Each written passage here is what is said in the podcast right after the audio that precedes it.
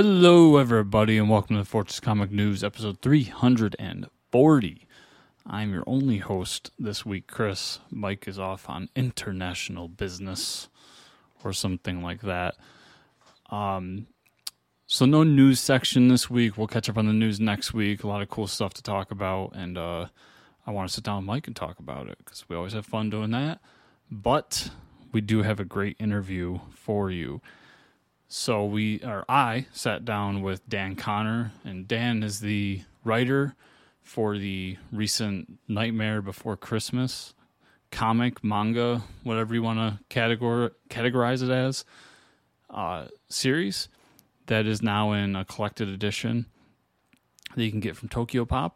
He's also done some cool variant covers and uh, done some independent comics over the years, worked for different companies. So he has some cool stories to tell and uh, just a lot of fun stuff about working in different comic companies, uh, dealing with the ins and outs of these companies, doing some store exclusive variants, some different covers he's done, stuff he would like to do, and overcoming a disability, uh, overcoming cancer very uplifting story, very cool person. So I really enjoyed talking to him, and I hope you enjoyed as well. So before we jump to that, just remember to follow me at Fortress Chris on social media and to go to fortresscomicnews.com for all the stuff for the show. And if you want to f- support me further, there's Substack. It's chrisscomicscorner.substack.com. Completely free. Just doing some fun stuff over there. And uh, if you want to support the show, five star reviews on all the podcatchers. Uh, do all the stuff on YouTube and uh, patreon.com slash fortress comics for those that want to go above and beyond. Enough of the shilling and all that fun stuff. Let's get to the awesome interview with Dan Conner. All right, everybody. I've got another very special guest for you all. Everybody, please welcome to the show Dan Conner. Welcome, Dan. Hello. Thanks for having me. Thanks for being on, man. Uh, so we always do this with a new guest, and I have to apologize, but we're going to put you through the gauntlet. Uh, I want to hear Sure. your origin story real quick. Uh, how'd you get into comics, and at what point did you see it as something you could do, like creating comics or do professionally? Yeah. So I was drawing when I was a kid. Um, I used to draw like Ninja Turtles and mutant characters and things like that. I had a sketchbook that I would draw in. And when I started reading comics regularly, I wasn't long before I was like, well, I could try doing this. So even in elementary school, I was just drawing comics, but I wasn't, um, I wasn't copying them or sharing them or anything like that. So once I was in high school, that was around when I heard about web comics, And I was also learning how to do websites. And I um I was like, well, I can do webcomics. So I did my first webcomic in 2002, I think. Um Oh, wow. and yeah and uh and i was still in high school and then actually in 2002 as well i submitted to antarctic press for the first time um, and that was for the ninja high school annual um, it didn't make it in that year but it made it in in 2005 so um, i guess you know they just would have their their stock um, stock submissions that you know they they wanted to put in when they had the space. So 2005 they had i think it was 2005 they had the space. Um, but parallel to that i graduated high school early and i realized that antarctic press well i'd already known because i'd submitted to them but that they were where i lived in san antonio texas and so i called them up and i was like hey do um do y'all need like a janitor or anything? Because I'm thinking they're like some big office, some big, you know, a big building. And um, and they were like, no, but we offer internships. So I went down and had scheduled a meeting with them and showed them my mostly just my webcomic stuff. And I got the internship. So I was pretty excited. And with them, you're not just like making photocopies um, you're actually working on books, mostly doing flat colors. Which, if you don't know, flat colors is like if um like if my face was a comic, uh, it would just be peach. There wouldn't be any shadows or any textures, things like that. So you do the flat colors to then get um to then get all the detail by the colorists. So that was one of the things that I did, and a lot of moving boxes as well. Um, boxes of books because they'd come in from the printer, and then we'd have to take them upstairs to the office, and then we would have to a few days later take them back downstairs to ship the Diamond. Um, so, uh, so I just you know got involved like right away with the publishing industry. So that was when I was like, okay, I can, I can do some of this stuff. Um, I went to college, finished it early, um, and uh, finished it in a couple years and a few months. And then I didn't get an art degree though. I didn't think that that was uh, the right plan for me. Um, now I kind of wish I had gone to art school because I'd probably be a better artist than I am, or things would come easier as far as um, perspective and uh, shadows and lighting and anatomy. I mean, my anatomy is off anyway. Like I don't really draw great in it. I mean, uh, to draw cartoony anatomy, you have to know real anatomy. Mhm. Um, and so like my anatomy, like I still draw really big heads and stuff like that. Um, relatively big heads. So, um, so anyway, uh, then I, after a little while, I was looking for a job, a summer job especially, and I I called them up or emailed them, and I was like, "Hey, do you have any positions like that are available?" And they did. So I got paid um, to be a uh, production assistant, essentially. Um, and I did that, I think, two summers because I was substitute teaching during the school year since I had enough college credits to do that. Or once I finished college, then, um, then you know you can just substitute teach with, depending on the district. Um, a lot of times, that's all you really need is a college degree or an associate's degree, even to substitute teach. So I was doing that. Um, Wow, I can substitute teach. what's that? I just learned I could probably substitute teach. yeah, man, you probably could. If it's something you want to do, it's actually can be a really good gig because it's day by day. Or if you're if you're lucky, you can get something long term, which I was able to do a few times. Um, but yeah, if you if you have a degree and you don't really know what to do, um, the pay isn't bad. It's inside. You sit down most of the time. You pass out worksheets. You take roll. You you know, a lot of kids try to act up when there's a substitute teacher, so that can be a little hard, but nothing terrible. Um, and then, uh, yeah, it's pretty straightforward. Just check your local district, and you could do it two days a week if you wanted. If you just need to supplement a little bit, so that's what I started doing was a couple days a week, and then I moved to doing it pretty much full time. And then I got licensed to be a school teacher as well. So I taught school for a few years um, taught special education, but now that's been like over 10 years ago. Oh, So- that's you have all of my heart on that one because that's Oh, like a special kind of person to do that, especially with somebody in my family who is uh, autistic and has a lot Oh, of sure. special needs.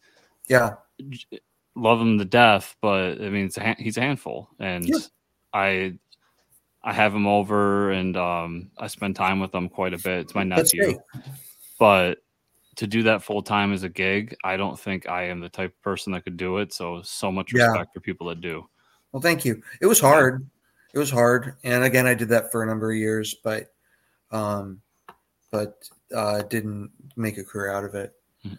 Um, so, and there's different reasons for that, but, um, but then I really, when I stopped teaching, I was like, okay, I need to make comics work. So I was doing comics on the side of teaching, and I was doing web comics. I did a comic called Heaven Forbid that I did three volumes of a book of books for Lamppost, um, and I did that when I was teaching, and then I started doing My Gal the Zombie, um, which was actually like an alternate version of Heaven Forbid, but kind of took off on its own. Um, so I started doing that 10 years ago and I was doing more conventions, things like that. Really tried to make a go of it. And then I had another couple, couple other jobs. Um, and then I got leukemia uh, three years ago, and I was in a coma three years ago. Wow. So that was pretty, pretty crazy. In fact, I woke up from it about three years ago, like around today or so. Um, not maybe not the 22nd, but late October. Um, and uh, then I got um, some new disabilities um, from my chemotherapy and leukemia. And, um, but I can still draw with my right hand. My left hand is not able to do as much as it used to. Um, but I can still draw with my left hand. So, and I've got some other issues as well. But so I've got disability and, and then I do comics to supplement that. There are sometimes that, you know, maybe I could just do comics, um, but it's not so consistent. And I'm also not really working it to try to make full time money doing comics. It's still something that I do. I mean, I'm doing conventions and appearances. Like I had one earlier today that just came up last week or during the week. So that was why um, I wanted to adjust the time. Um, mm-hmm but uh, um, but yeah, so I do a lot of I do a lot of appearances, signings, and conventions, and anywhere that I can sell my comics. Like it was a Halloween comic fest, not Halloween comic fest. It was a Halloween fest that I was at today, um, and there were artists set up and different vendors, and I was like, well, I could set up as a cartoonist there, so I emailed yeah. them, and that worked out. Um, and then uh, then I, you know, so I was giving out candy and showing off my comics and sold some. Um, not as many as I would sell at a comic convention, but it's still not bad. So yeah, I just get out there like if I can almost every weekend at some event. And in Florida, there's such population density and so many events. I'm about an hour from Orlando.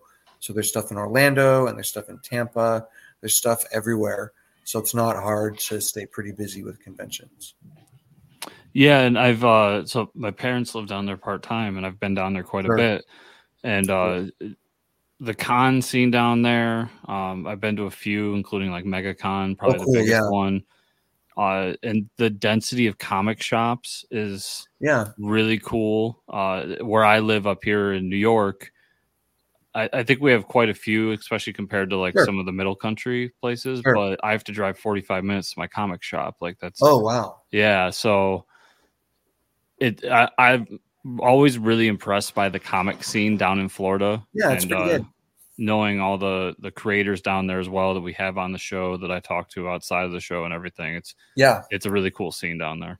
Yeah, it's good. And CGC's down here, and yeah. um, there's a yeah, there's a lot of good comic stuff in Florida. Yeah, so you, you you did all that and like amazing story about you know your uh, leukemia and all that and coming yeah, out of that crazy. and the fact that you're still working it with some disabilities is incredible as well. Thanks. And you've managed to take that and now you're hitting some pretty big mainstream books as well. I mean, I know you've done cover a lot of covers for like IDW and Mm-hmm. Um, we are going to talk about Archie in a little bit too. Has that been the bulk of your work? Is like cover work, or have you have you done anything else? Uh, um, well, since uh, since I have been in remission for cancer, because um, I wasn't able too much to do much outside of chemotherapy. Once I was out of the hospital, I did uh, I did inpatient chemotherapy, and then I did out outpatient chemotherapy for a number of months. Um, that was two years ago. So, or maybe that was three years ago. Um, anyway, so I am in remission, and uh, my doctors think awesome. my doctor thinks that I'm cured, but you can't say that before like five years. Um, so, anyway, I, uh, I, I, it depends. It would be hard to do like a full time full like if I was doing a monthly book, that would mm-hmm. probably be hard. I might be able to do it. It just depends on what type of book it was. Um, but so I've done a number of covers, and I've also done for Antarctic Press some uh, Tomorrow Girl stories. So I did one for the, I think it's actually in the Ninja High School swimsuit annual this that comes out this year. I don't know if it's out yet already or not. I have the digital copy, um, so I'm not sure if the printed copy is out yet. And then I did a story for I drew a story. I didn't write it, um, but drew it. My friend Patricia Krumpetich wrote it. I work with her a lot on comics. Um, she's back in Denver where I lived for like 12 years. I've been in Florida for less than a year now. Um, but um, she wrote a four page story and I drew that, uh, also featuring Tomorrow Girl. And uh, she's a Antarctic Press superhero that's pretty great. Um, so she's uh, that story's in the Superverse Festivus special that comes out in December. Um, I think that's what it's called. This is the first Festivus special there's been, but it's like a Christmas issue. So, um, so I've done those. I've drawn and colored. Well, one, I the first was black and white. Um, the fir- the the one in the swimsuit issue is black and white, and I did like a beach story. It was very like DC Silver Age. She was fighting like a sand monster. Um, That's awesome. yeah, yeah, and then, um, then I I colored the Festivus stories. So yeah, so I've done some other stuff. Nothing too big as far as sequential pages. Like I haven't done a story for Archie. I'd love to. I think I could handle it, um, but I need to finish up some other work first before I go and look and lo- go look for new big projects. Like I can do covers. I can do it depends on the depends on the cover. I can do a cover in a in a couple days, a few days, two to three days. Mhm. Um, but that's still like all day. I could be faster. I think I did one. I think I did the Archie Halloween cover. I think I did that in a day. Other than the sketch, I'd already done the sketch of it to get approved, but I think I d- did the whole cover in about a day actually. Um, but that one was really good because uh, I was very focused on it.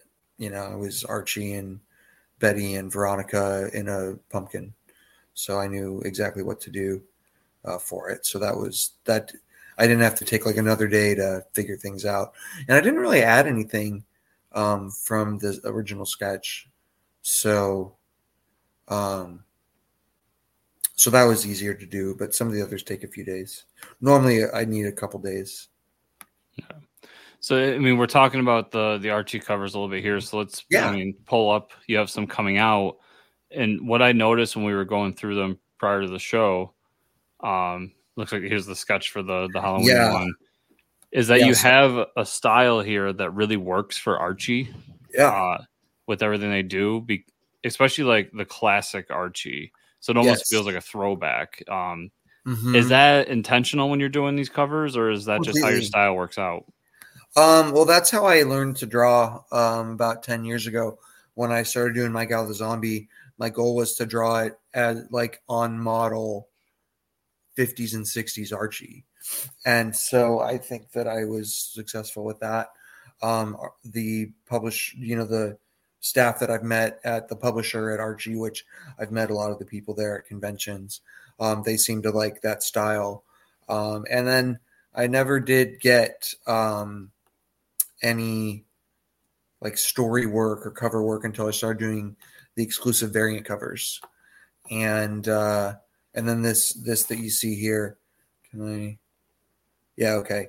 You can see my my uh, actually. There we go. There's the lasso tool. That might be better. Um, or this is probably good. Yeah, the mouse. So so this is with Famous Faces and Funnies, one of the stores uh, down here in Florida. Really great store. They've been nominated for an uh, Eisner Spirit of Retailer Award before, um, but they're a great shop. So I did this with them, and uh, and yeah, so the in fact that sketch was I edited it. This this one I'd already I you can see that I moved Betty and Veronica a little bit, moved them over made some changes to that, but the sketch is pretty similar. So that's what I sent to Archie um, to get. Oh, did I have? Let me see. No, okay, that's fine. Um, so that's what I sent to them to get approved to do the cover, and I just colored orange in for fun because I had an orange marker with me. you don't have to do that; you can just do black and white. Um, but it's pretty loose. Um, so then I, yeah, I tried to do like if you look at Betty's hair, they don't do her hair like that anymore. They used to do it like kind of in these circles um, down on top of her shoulders. They used to do that like in the 50s and even the 40s. Um, they don't do that anymore, but I really like it. So they let me do it.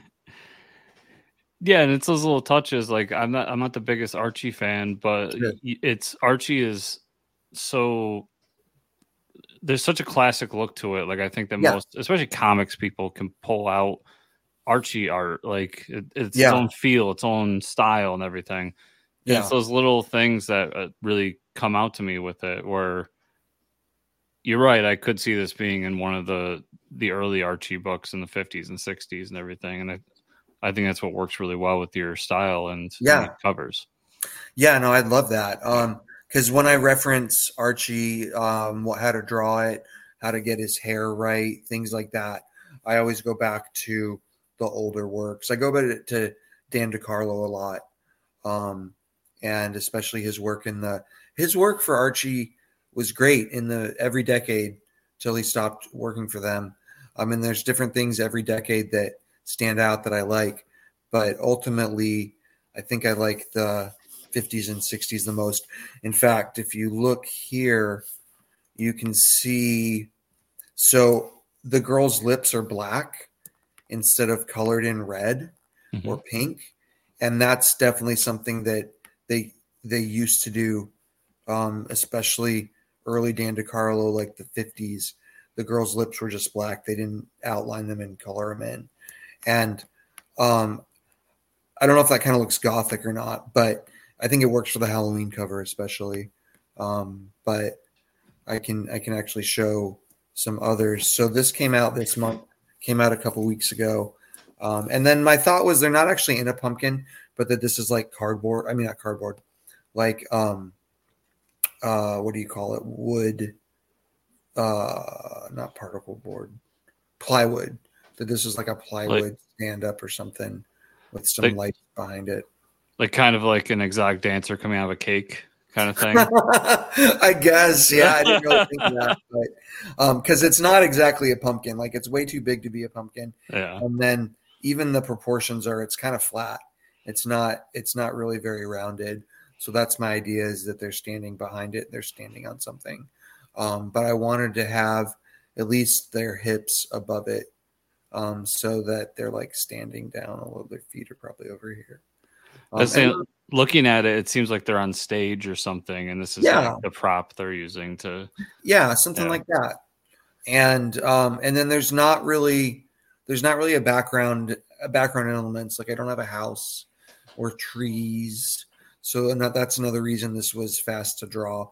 But what I did was I used, if you notice, all the sunburst type effects the lines i used a manga tone for that that i've actually used one other time but i love it. It's so it's got like like speed lines and then uh like um but some of it's got a pattern of circles that have been erased from it. So i really love that screen tone that's actually one that i bought it wasn't um that i bought on paper it was not one that i got in like a download pack so this was like deleter i think deleter brand that I bought and then I scanned it in. So um, I just thought that would work really well, and I think it did. Yeah, it really pops. Yeah, thank you. So that came out this month. I'm trying to think if there's anything else of note really about it. Um, Veronica's hair. Uh, I always find her hair a little tricky because sometimes it's short in in older stories, but how it has some little like flips that come out, things like that, and the blue highlights can be a little tricky. Um, but yeah, her hair is different decade by decade. So is Betty's, but uh, but yeah, but I very much do early Archie for like Betty's hair, which is how I like it. And that's another thing. If I if I talk to them about just doing a story, I'd probably have to do on model for this decade instead of like 40s or 50s or 60s. So, which is fine. I could do on yeah. model for that. Um, I haven't really talked to them uh, recently about any of that, but uh, but um, you know, who knows? In the coming months, I might be like, hey, I've had fun with covers. What else can we do? So, um, yeah, and then that was the sketch. I've got it. That was actually on paper. I still have that on paper somewhere.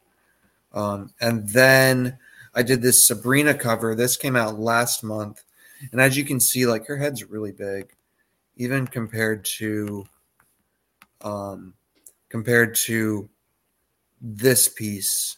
Sabrina's head's huge. It's like the same size as her torso, but I just enjoyed doing it that way. Um, in fact, yeah. originally, originally I had the girls' heads bigger in the Halloween piece, and then a friend of mine was like, "Yeah, their heads are kind of big." So, um, but I like I like this. I like this cover a lot. Um, again, not really a big complex background, just kind of like magical smoke is what I'm thinking, and then the stars. But it's got like the um, lightning coming out of her finger. We've got Salem there, and we've got a broom and a mini skirt. Um, so yeah, that's my Sabrina cover that I'm really proud of. Came out last month. It's yeah, and as somebody who doesn't have a very discerning eye for uh, those little details, the head wouldn't really pop out to me, to be honest. Sure. Yeah, I think it fits the piece, and yeah, I, I definitely I do have some manga influence as well. Um, I bring that in with the old school Archie, so I, I I have a little bit of that that going on. But you can see this one here; it's got the filled in lips. So I didn't do solid black lips for Sabrina. So I filled them in. And my mom said that this really reminded her of what she used to see at the grocery store when she was a kid. So I was happy about that. So yeah, it does have uh that has like a, a 70s mom vibe going on. Sure. Like I think of that 70s show and you see okay. the older women in there, like that's yeah. the, the, kind of style that would so once that's again cool. fits that idea of you liking the classic Archie style. Yeah, a lot. Oh, 70s. Archie did great work in the 70s. Um, I've got a, I've got a, I think it's a DVD of, it was released by Archie a couple, like 10, like 15 years ago. And it's every issue of Betty and Veronica for the entire decade. Um, so I've got a DVD of that that's really cool. So you can look at them year by year. Um, so I, I really dig that uh, DVD set. Um, but yeah, great, great work. Um, lots of, lots of bell bottoms, lots of bright colors. So yeah, their '70s work was great. I would, I would love to hear a little bit from you um, as we're on this. I mean, as somebody who's never gotten really into Archie, what is it about Archie that really appeals to you? Like, what's the thing there that really keeps bringing you back to those books? The humor, really, about it. Um, and Archie's the last one publishing humor books of that style. DC used to publish stuff that looked like Archie and was humorous like Archie. They had their own characters, and Marvel did too. Um, in fact, Dan DeCarlo worked for Marvel for years before he worked for Archie. He worked for some other publishers as well. Um, but yeah, lots of publishers and other publishers that are out of business used to publish characters like Archie. And it's just like I, I mean, I would say it's wholesome humor. Mm-hmm. Um, when I was struggling with some things a little while back, I was reading the digests and um, I was just real. I would I would read like a different digest story like every day or so, um, and it just takes you away from your worries for five or ten minutes, and um, just has humor like something silly, and that was also why Josie really appealed to me. Um, and I've got this coming out next month. Um, Josie stories are typically longer than Archie stories or Betty and Veronica stories. Um, at least the original Josie stories, they would be full comic length, whereas mm-hmm. a lot of Archie and Betty and Veronica stories are like five pages. So I think you had better storytelling in Josie you could or more developed storytelling. Um, and it's just funny stuff. It's just, I mean, they're teenagers. I don't think it really matters that they're teenagers. It's and especially as Josie and the Pussycats uh, progress, they're not really school stories. They're about the band, and I could relate to that because I was a musician. Um, and I just really enjoyed reading about this band of girls that dressed up in uh, leopard print leotards and had different. It's kind of like Scooby Doo. Different uh, calamity ensues.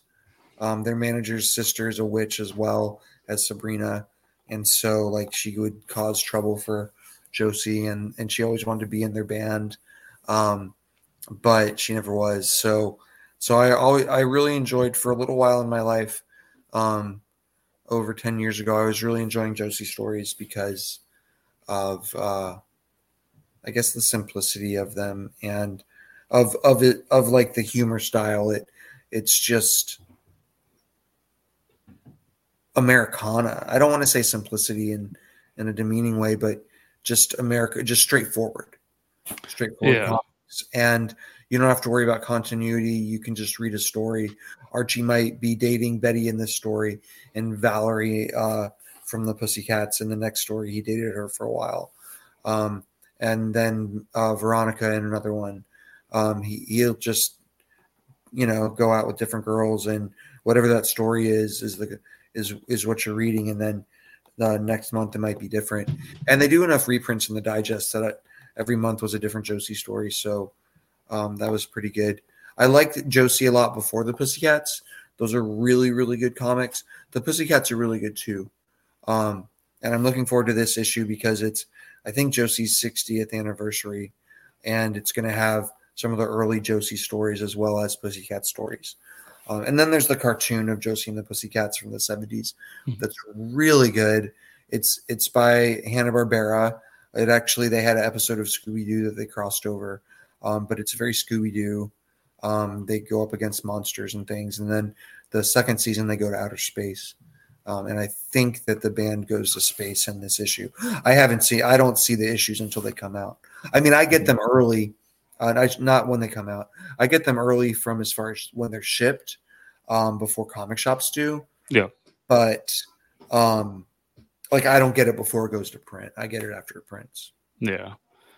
It's it's funny, like I understand what you mean by not wanting to use simple as a derogatory way, but we talk about that on the show all the time too, where uh, occasionally you don't I mean you don't always have to do the complex hero story where like you're Yeah. breaking down the superhero.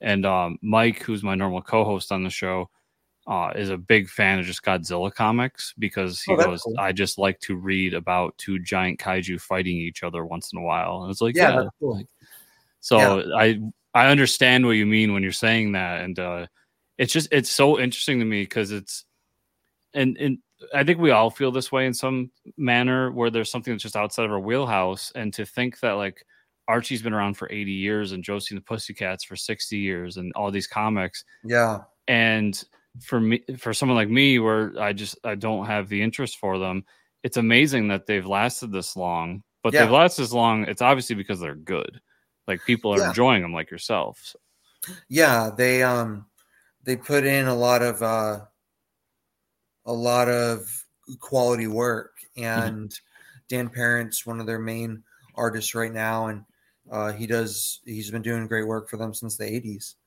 Um so you get um yeah, you get you get a lot of great team humor and band humor and um what else? witches humor sabrina uh, a lot of fun stuff and they all cross over with each, with each other. So um, so that's fun too. I think that josie and the pussycats make an appearance in the sabrina annual just briefly. Um, actually their manager's sister alexandra um, she's i think teams up with sabrina for a uh, a witch uh, challenge against some evil witches. It's something like that.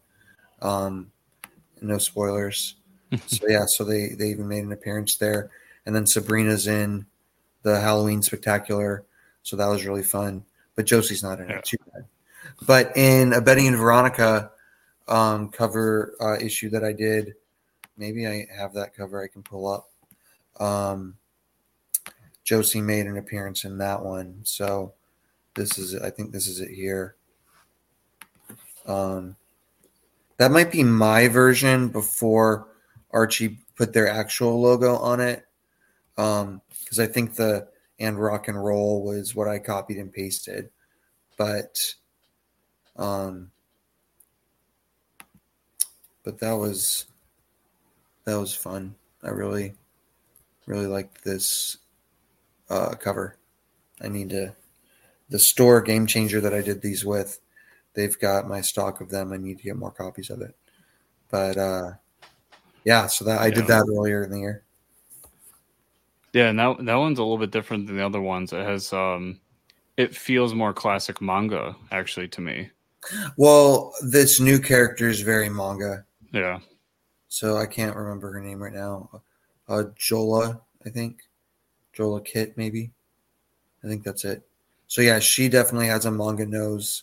And that was why I drew her as such in this one because um because that's how she was in the in the comic itself.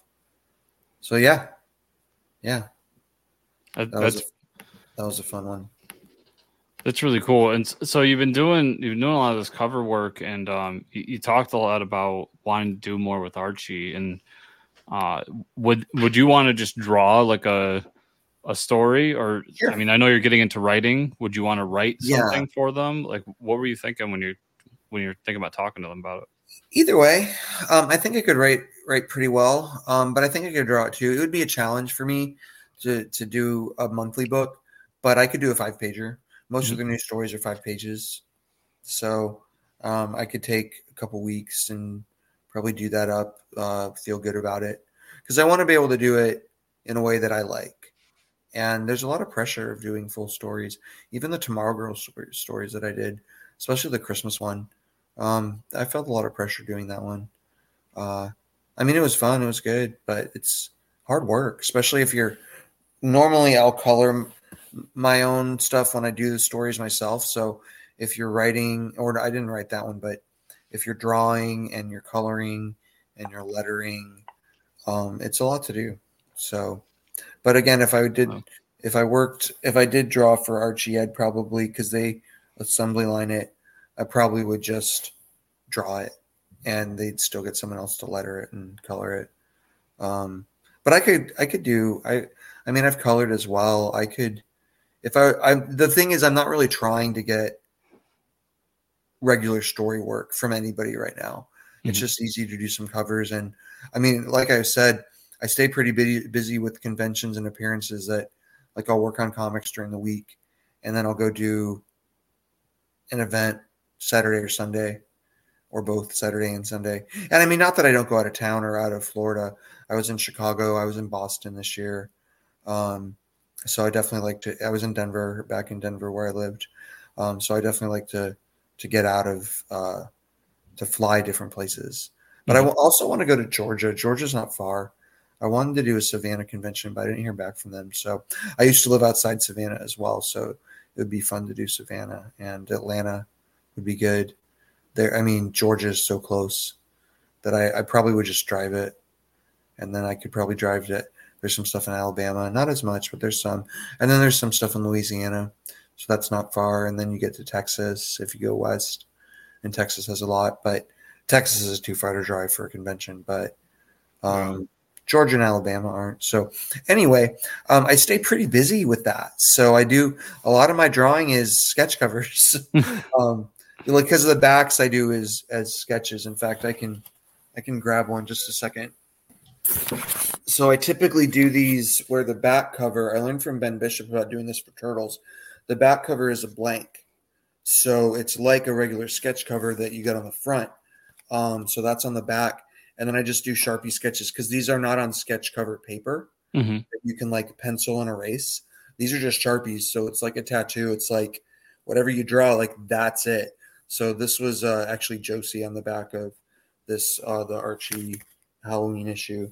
Um, and so I do a lot of drawings of those. I'll do those at conventions, and I'll do sketches like those all day. Um, at some cons at least. so, so I do a lot of those. I I don't know of anybody else that does just Sharpie sketches like that, but it's easy to not pay for sketch cover stock. You can just do it on the regular stock, and then I can just grab a Sharpie and enjoy it. Yeah, have a little more fun with it. I, yeah. I mean, I hear a lot from artists across the industry that uh, that cover works really is where it's at. Like it's kind of the not to demean it, but it's like the in terms of like compared to like interior work, it's sure. minimal effort, maximum reward kind of. In some ways, yeah. yeah. Well, what I learned for Nightmare Before Christmas Zero's journey, I, I was the colorist for that 20 issue series, and that was amazing. Mm-hmm. But I, what I realized was there was a different cover artist, so I wasn't coloring the covers. Um, and even the inter, inside artists, penciler and inker, were not we're not coloring the we're not drawing the covers oh look at my finger twitching. See that's some of my disability stuff. Like i'm not meaning to move my finger. Uh-oh. it just twitches. Um that's my left hand. So uh so anyway i would have my table with all these books and people just walk by and they'd say oh this looks great. And i would love that they said that it looks great because that's a great compliment on the on the work. But at the same time they were complimenting the covers that weren't my work. And so yeah. I would still say thank you because people were being nice. Um, and ultimately, it's still the same project. So I'm, I'm glad that they like it. But I'd be like, well, my work's inside. so cover work is great because, like, if I have a table full of my covers standing across my uh, the um, the table in fact, I bet I can get one of those pictures really quick. Um, if I have a table full of my covers, well, I don't. I guess I didn't post it. I thought I posted it. Why is it not there? Weird. So if I have a table hmm. full of of my covers, then um, then even if I didn't do the insides, you're still seeing my work. Yeah.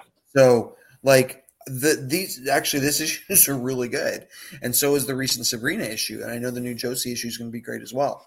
Um, but even though I didn't do the insides, when people walk up, they see the covers, so I can easily say this is my work. And a lot of times you buy variant covers for the cover art. I mean that's the truth.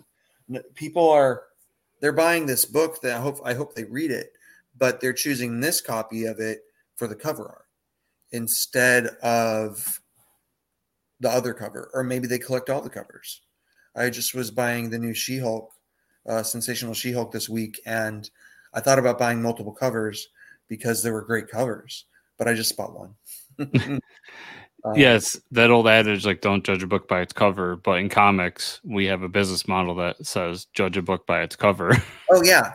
Yeah, and then you have publishers who are known for their cover work and known for their insides not being very good. Um, and no offense to whoever those publishers might be, but that's disappointing when you grab a book and it's got a really good cover, even if the insides are great, like like the she new She-Hulk it looks amazing. The insides are great. Like I love the book, but there were some covers that were very different and stylistically. So, um, so if you b- grab the book and you had like the Ryan Gonzalez cover, and then you got looked in the inside, you'd be like, "Well, this is just as good, but it's very different." Um, and so sometimes you judge it and it's a little different style but i do say judge a book by its cover because if a if it's a lousy cover if a book has a lousy cover it's probably a lousy book. If a book has a really good cover mm, it might depending on the publisher it might not be a great book but well, well i always bring up the i mean marvel is most notorious for this and i personally love it but i'm also i've been reading buying comics for over 20 years now, so sure. I'm a little bit seasoned in all this. Yeah. But like uh Alex Ross does a ton of covers for them. Yeah. Alex Ross doesn't do interiors anymore. No. Like, and His Alex Ross's style is much different from everybody else in the industry. oh yeah, nobody paints like that. Yeah. yeah. So it's it's kind of funny. Um, I think as this is coming out, the new issue of Immortal Thor's coming out, and it's going to be an Alex Ross cover, Sure. and the interior art is beautiful and it's really great, but it's not Alex Ross. right. It's very different. Yeah. So yeah, it can be kind of jarring for some, especially new people who are like, "But I, but I like that," Yeah. you know. Yeah. That's hard. But, but that's you know that's the model that the industry has set up over the years. I mean, that's that's how it is. You got to get people to buy multiple covers. And, Well, uh, but that's the cheat. Um, because anything else, you have to buy a new product. If you're buying baseball bats, you have to buy a new baseball bat. For comics, you just have to replace the cover and you can sell another one. You don't have to do you don't have to do a monthly book or multiple monthly books. You could just do one monthly book and have two or three covers on it, and that's three different products. Um, and some people will buy all three, and some people will buy one. Some people won't buy any. Uh, but uh, you have a different cover, so it's a different product, and that's um, that's a very a very good cheat. You don't have to make a whole new issue. You can have just a new cover and sell twice as many comics, maybe maybe a third as many, fifty percent more, maybe. Yeah, it's always been interesting to me because I've uh, there's been a few times, and I'm so I'm not immune to buying multiple covers. Oh, sure. for the most part, I'm just I'm a cover A guy. Like, just give me cover A. I just want to read my comic. Yeah, And it's amazing to me that there's people that go to my shop that buy as many, if not more, comics than me. But in reality, they're buying like four comics because they're Yeah. buying four comics with every cover. Right, right, right, right. Well, and then you have like like what I do the um the uh the retail exclusive covers that you can only get from that retailer or from the artist sometimes. Yeah. Um, you you can't get them at the regular comic store. So if you want to collect, like Turtles has a lot of variant covers like that, and I have a friend that was collecting every cover of every book for Turtles, and that's a lot. Yeah. And there are books that come out like Last Ronin might have 50 covers just for one book. Um, and so, like number five, I think that I had a cover for for Last Ronin that had a lot of covers. Um, and issue one did as well. I think that it died down a little bit in the middle issues because I always say if you can't be first, you got to be last. So if you're not doing the issue one cover, do the last issue of the series cover. That I think that just makes the most sense. Who wants issue number two cover? Eh, I don't. yeah. I'll, I'll go with the last one is the most significant um, after the first, I think. Um, so that's why I went for, and then I had to get it worked out for Last Ronin anyway um, to to do a cover for the last issue, um, and that was actually very, very profitable because as those issues have risen in value, then I then true. I mean, it's not a, it's not a secret. You can sell those for for more money. So that's the other another trick in comics is is when books go up in value and then you can sell them for the going rate um, instead of selling it for eight bucks you can sell it for more than eight bucks so when it comes out you might sell it for eight bucks but if the video game's announced and the values go up like with last ronin everybody this year i had more people interested in last ronin this year than last year when when the issue came out and this year, everyone's like, "Oh, there's a video game coming out for this. I want to see the comic." And I'm like, "Yeah, man." Um, and so that that the video game being announced got a lot more non-comic readers interested in Last Ronin, uh, Ninja, Ninja Turtles Last Ronin, and that's a good thing. Yeah. Yeah, I, I love when that happens because things happen. And Walking Dead's always the example I give. When that was like at- the height of its power, um, my uh, retailer would always tell me like that show in particular did more to sell comic books than any Marvel movie or any DC movie Sure. because people were so in love with it and they came and they're like, I heard this is based on a comic and you know, non-comic readers think of comics as flights and tights, which it is a lot, but Lights and tights, yeah. um but then this thing comes out and they're like, "But this is based on a comic. I got to see what this is." And they would Yeah. buy the first volume, and they, and it created comic readers. What I'm saying, and Yeah. I love seeing that with Last Ronin now, and you're seeing a little bit more with some other things like Spider Verse got a lot of kids interested in specifically Miles Morales, but Spider Man again, and and yeah, it. I mean, the secondary part to that is uh, Spider Verse comes out, and my uh, Ultimate Fallout number four is now my retirement plan, but Oh, sure. that's not the important part. yeah. So you bought that one when it came out? yes, I, um, that's, That's one of that's one of my things uh, that I have a complete run of is Miles Morales. Oh, cool. Yeah, Oh, I've- that's great. every Miles Morales issue. So Yeah, that's cool. Yeah. Every appearance, even in other books? so um, I might not have like if he showed up in She Hulk Sure. 24 or something. I probably don't have that, but I have all the champions issues he's a part of, the Avengers Yeah, issues he's cool. part of. So, um, but all of his solo books and the annuals Yeah. and everything like that. Because I, I love that character from moment one. Like it was just Oh, really cool. cool to see a reimagining of Spider Man. Yeah, he's a good character, and he kind of he brought a lot of youth back to Spider-Man, which Spider-Man got he got old, he grew up. Yeah, which when I look back on it, I was like, the reason I love Miles so much is because my other favorite Spider person was uh, Spider Girl, and Spider Girl was another example of Marvel saying we've got old, like old quote unquote Spider Man. Let's bring in this kid. We'll call Yeah. it an Elseworlds or a different universe story, Yeah, and we can have like high school, college Spider Man again, and Yeah. that's where Spider Man is at its best, in my opinion. yeah. No, Spider Girl was great. I'm glad that they brought her back with some of the um I forget what it was when they were doing all the different universes. Uh one of the things they were Uh, Secret Wars. Yeah, probably Secret Wars, yeah. Mhm. um, and they brought her back again because it had been a few years. Um, and I really liked the Renew Your Vows run of, uh, I guess that was Secret Wars of Spider Man. That was Mhm. cool. And they had another, a different Spider Girl who was younger. Um, so, uh, so yeah, those are that. Those are those are things that get people excited, and I think that Mhm. Walking Dead, because you had one writer and a couple artists, um, but it was very cohesive. It was very much a narrative that, manga esque well, yeah, way- that's true in the yeah. way it was released. Yeah, yeah, yeah, and it's all one vision. Whereas a lot of other comics, you get five issues of one vision, and then it changes, and you get somebody else on it, or or you've got the major crossover that it crossovers with, crosses over with. Um, so it's got to be part of Secret Wars or whatever, what have you, and um, and then it's like, well, do you did you want to read the crossover with everything else? Uh, did you not want to read that? And Walking Dead doesn't do that.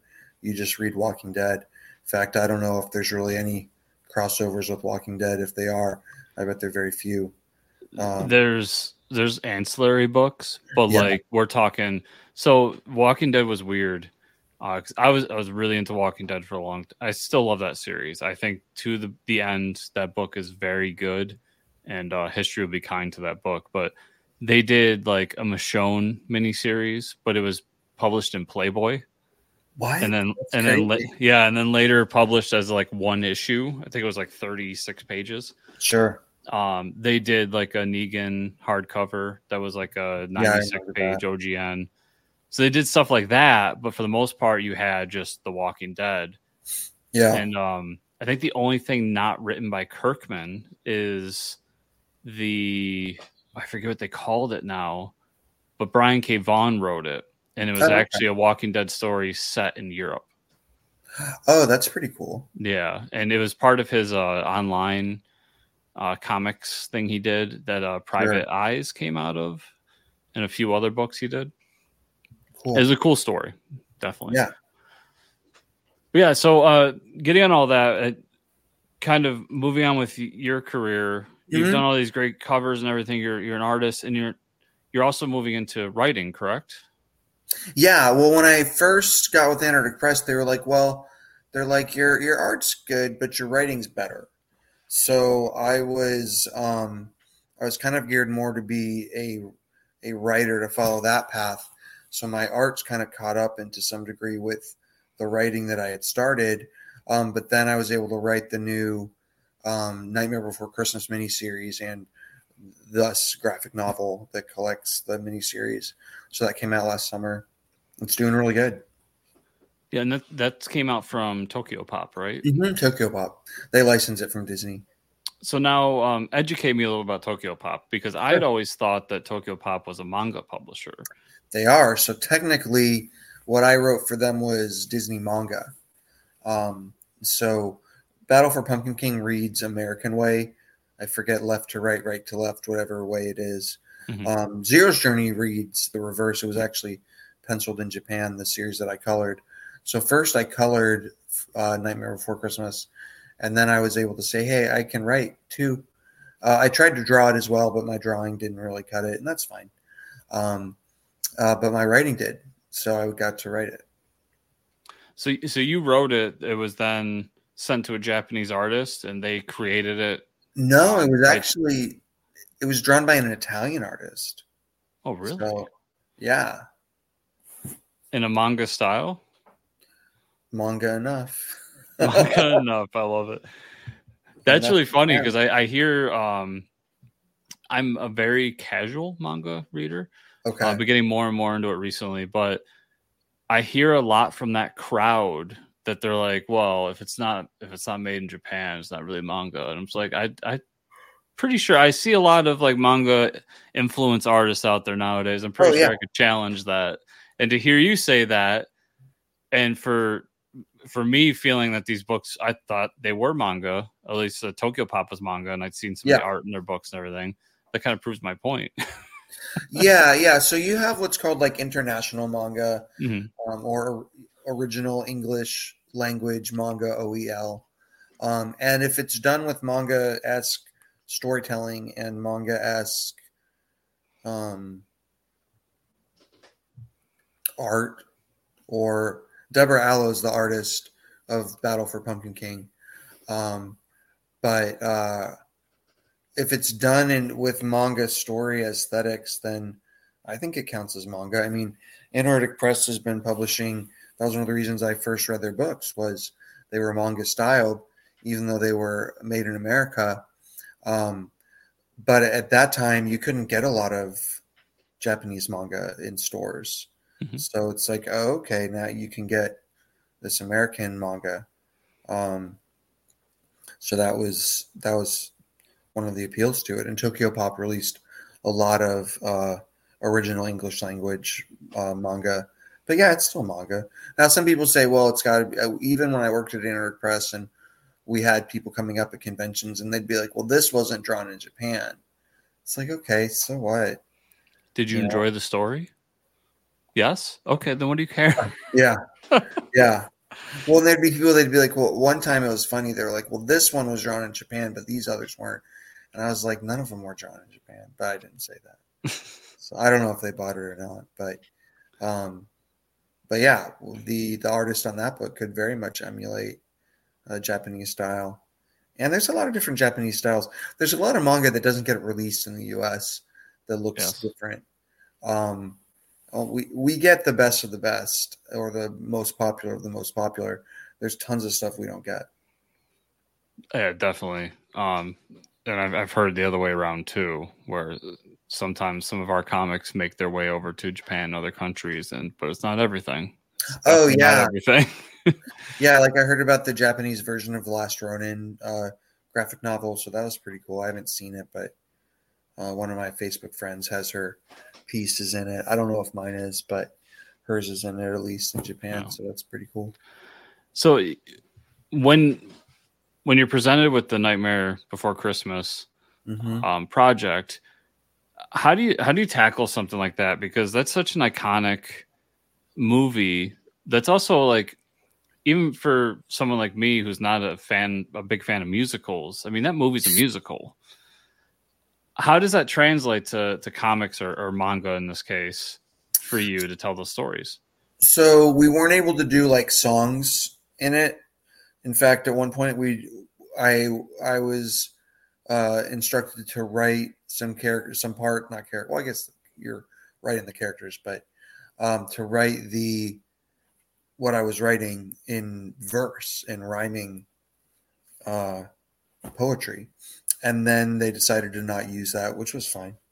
Um, so we couldn't do songs and we couldn't really do poems that much. We could not in in mine. We didn't really have any poems um, in what I wrote, but they already had the outline that that was approved um, for it, so that made it easy. Um, all I needed to do was take the outline and make changes to it as Disney wanted, and then flesh it out. I mean, there was there was a lot that that was added, but they had the basic idea of Jack versus Oogie Boogie, and um, and I'd actually written another piece that wasn't used, um, not yet at least. So we did a nightmare, another one we were developing that got put on pause, and I don't know if that's ever going to get released. Um, but uh, but yeah, doing Battle for Pumpkin King um, was was pretty good because I I just wrote it um, based on kind of editorial um, editorial outlines. So it was pretty good. So so literally like editorial had an outline like this is where these are the beats we need to hit along the story and then no kind of like look at just an outline for the whole graphic novel. It was like we want this to happen. Here's a game we want them to play. And then disney said they couldn't play that game. Here's a competition. Disney said we couldn't do that so we have to change it. Stuff like that. Um, so I, I, I went in and made the changes that Disney said, and then flushed it all out. So, so Disney still has a strong hand in these. Then, like they're Bob Iger's coming down and be like, no, they can't play dodgeball in this one. um, not Bob Iger, but the Disney staff. But it wasn't dodgeball. But yeah, they yeah. were like, you can't do this. It's too similar to this other something. So if they thought that that playing a certain game competition was too similar to another movie franchise they're like we can't do this so we just didn't do it that's i'm i'm sure that might have been a little frustrating on your end but as a fan i kind of love that because while disney there's a lot of criticism to go around about disney and sure. some of it deserves some of it not um yeah. to hear that a ip that outside of like something like this and like a game like Kingdom Hearts, yeah, they don't really do much with it. And I personally love that because the movie stands on its own. I don't think we need a ton of Nightmare Before Christmas movies. I agree. Um, but to do projects like this and to still have a strong hand on it, that shows an amount of care and love oh, that yeah. they still have. That's really great to hear did that frustrate you at all in the process? Like oh man mm. like i really wanted to have jack do this but like disney's up my ass about it or did you just kind of roll with the punches be like well I, he'll do this instead whatever. Yeah just roll with the punches. I mean um when we were going to do some of it all in like in verse and poetry and then we decided not to so i rewrote that. That's just mm-hmm. how it goes. But um to me, I never really care because it's a great opportunity to be able to work on the project. So it's Disney's toys. I get to play with them. So if they say you can't do this, like, why do I care? Doesn't matter to me. Yeah. If I have to rewrite something because Disney said they didn't want to do a certain thing, then I rewrite it. The book's still coming out. So I don't care. Yeah. Because at the end of the day, I think at the end of the day, when you're dealing with IP, you have to have in the back of your head, like, somebody else is going to come in after me and do something with it. So I can't break the toys. I have to put them back when I'm done. Yeah, yeah. yeah. And yeah, Disney definitely cares what's done. And they keep continuity across different mediums because the writer of the the the novels for Nightmare Before Christmas, um, she told me that there was something that she wanted to do, but apparently we'd already done that in comics or something. So like they they keep the continuity pretty close. That's that that in itself is quite fascinating to me. I would love to talk yeah. to somebody who's like the continuity expert for whatever brand. It doesn't matter because yeah. that's a lot. And then I think of like a franchise I love, like Star Wars, where we can amplify what's going on with uh, Nightmare Before Christmas by probably a hundred, and somebody's in charge of that. Oh yeah, Yeah, it's very interesting. yeah. So the the Nightmare Before Christmas book it, it came out, so it's currently available for everybody to to pick up.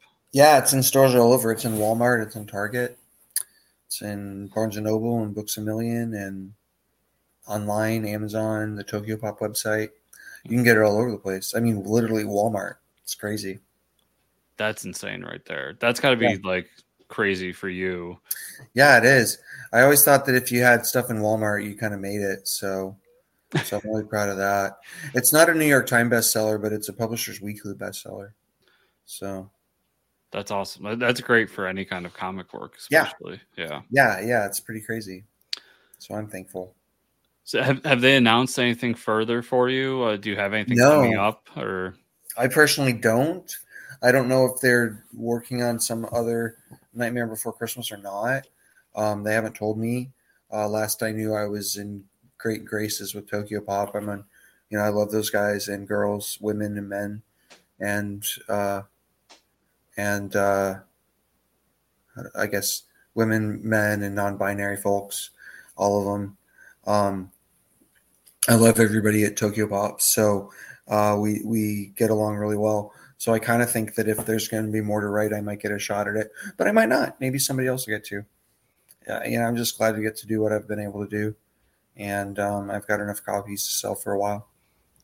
Awesome. So, so yes, you got that out there. You got some great uh, covers. Are all the covers for Archie for um, the comic shop exclusive variants, or they Yeah, available? they're all variants for. Most of them are with Game Changer out of Nebraska, where I lived for a little while. Mhm. Um, I've got a really good friend. Uh, we've been friends for a number of years now, um, who has a comic shop up in Nebraska in a small town, um, and so we're able to do the variants because he likes doing that, um, and I like doing it too. And then, um, then I have the one with famous faces and funnies in Okay. Florida. So a bunch of great variants. Um, and then we'll see what 2024 brings for you. I'm sure you got Yeah, some you big know. projects you're hiding from me, but I understand not that. No, I don't really have anything I'm hiding. If I did, I'd say, "Well, I'm working on this," but I can't say what it is. uh, but no, no, keeping it, doing a lot of. I, I do conventions and signings and Halloween fests more than uh, more than I do those a lot. Kind of more than drawing pages. I could probably make more money doing that than just drawing comics. So. Uh, it's not only about money, but I like interacting with people. I like going to conventions and Halloween fests to meet people. So I get to do that more than if I'm just at home drawing comics or at Panera Bread drawing comics. well, it, real quick, because I, I do, you've been very generous with your time, and I want to wrap Oh, it up. you. When you were doing the Halloween fest, uh, did you get a lot of interest in the Nightmare Before Christmas stuff? Yeah, yeah. A lot of people were. Uh, most, a lot of it was because they're different vendors and selling all sorts of things like candles and there was a gymnastics studio that was advertising their Mhm. their studio. Um, so uh, so yeah, I got interested in it. A lot of people liked it, but a lot of it was just kids wanting candy. So that was fun. Yeah, it is Halloween. Yeah, well, and then you don't really get. I haven't lived somewhere that got a lot of trick or treaters in I don't know ever since I was a kid. Maybe like a lot of people don't do the trick or treating anymore, or neighborhoods. I guess maybe I don't know. I don't know how neighborhoods do it. When I when I was in Colorado with my kids, we would go out on Halloween anyway, so we weren't staying home for trick or treaters. We would go out. Um, so. uh so I don't know if our neighborhood got. I guess that we got a lot of. We got enough trick or treaters. The bowl would be empty, but we'd always leave a bowl out. Yeah, I, I live out in kind of a country area, so you have to drive into town, and that's where all the trick or treating's happen. Sure. because nobody wants to walk for ten minutes in between houses to trick or treat. Yeah, that makes sense. that makes a lot of sense. But uh, uh, so Dan, like I said, uh, you've been very generous with your time. Uh, before you take off, though, uh, if people want to follow you online, find you at the next uh, Halloween fest or Thanksgiving fest or Comic Con. Yeah, I'll- I'll do a Thanksgiving fest. where could uh, where could they find you online? Uh, any social Um, media or Yeah, at Crazy Good Conner. So it's C O N N E R, but uh, I'm Crazy Good Conner on my Facebook's almost maxed out with friends, but you can send a request on there. Uh, on Twitter and Instagram, it's at Crazy Good Conner, and then on Facebook, my art page is Dan Conner Comics. So once I'm maxed out with friends, everybody can follow me at Dan Conner Comics on Facebook. But usually, I just post on Facebook on my own page. So everybody out there listening, uh, go check out the the Instagram, Twitter, all the fun social media, and find out where Dan's gonna be at next. So you can go get uh, some cool variant covers. Yeah. Or if you're nowhere near Dan, which is more likely, uh, talk to a comic shop if you're a fan of Nightmare Before Christmas. Uh, the book sounds great and the art and it's really cool. So thanks. You'll probably enjoy that, and I'm sure they Yeah. will be able to order copies through Diamond or Lunar, whoever is Yeah. distributing it. So, uh, Dan, thanks so much for spending the time chatting today. I, I do really appreciate it, and uh, wish you the best of luck in next year with some cool projects. Thank you.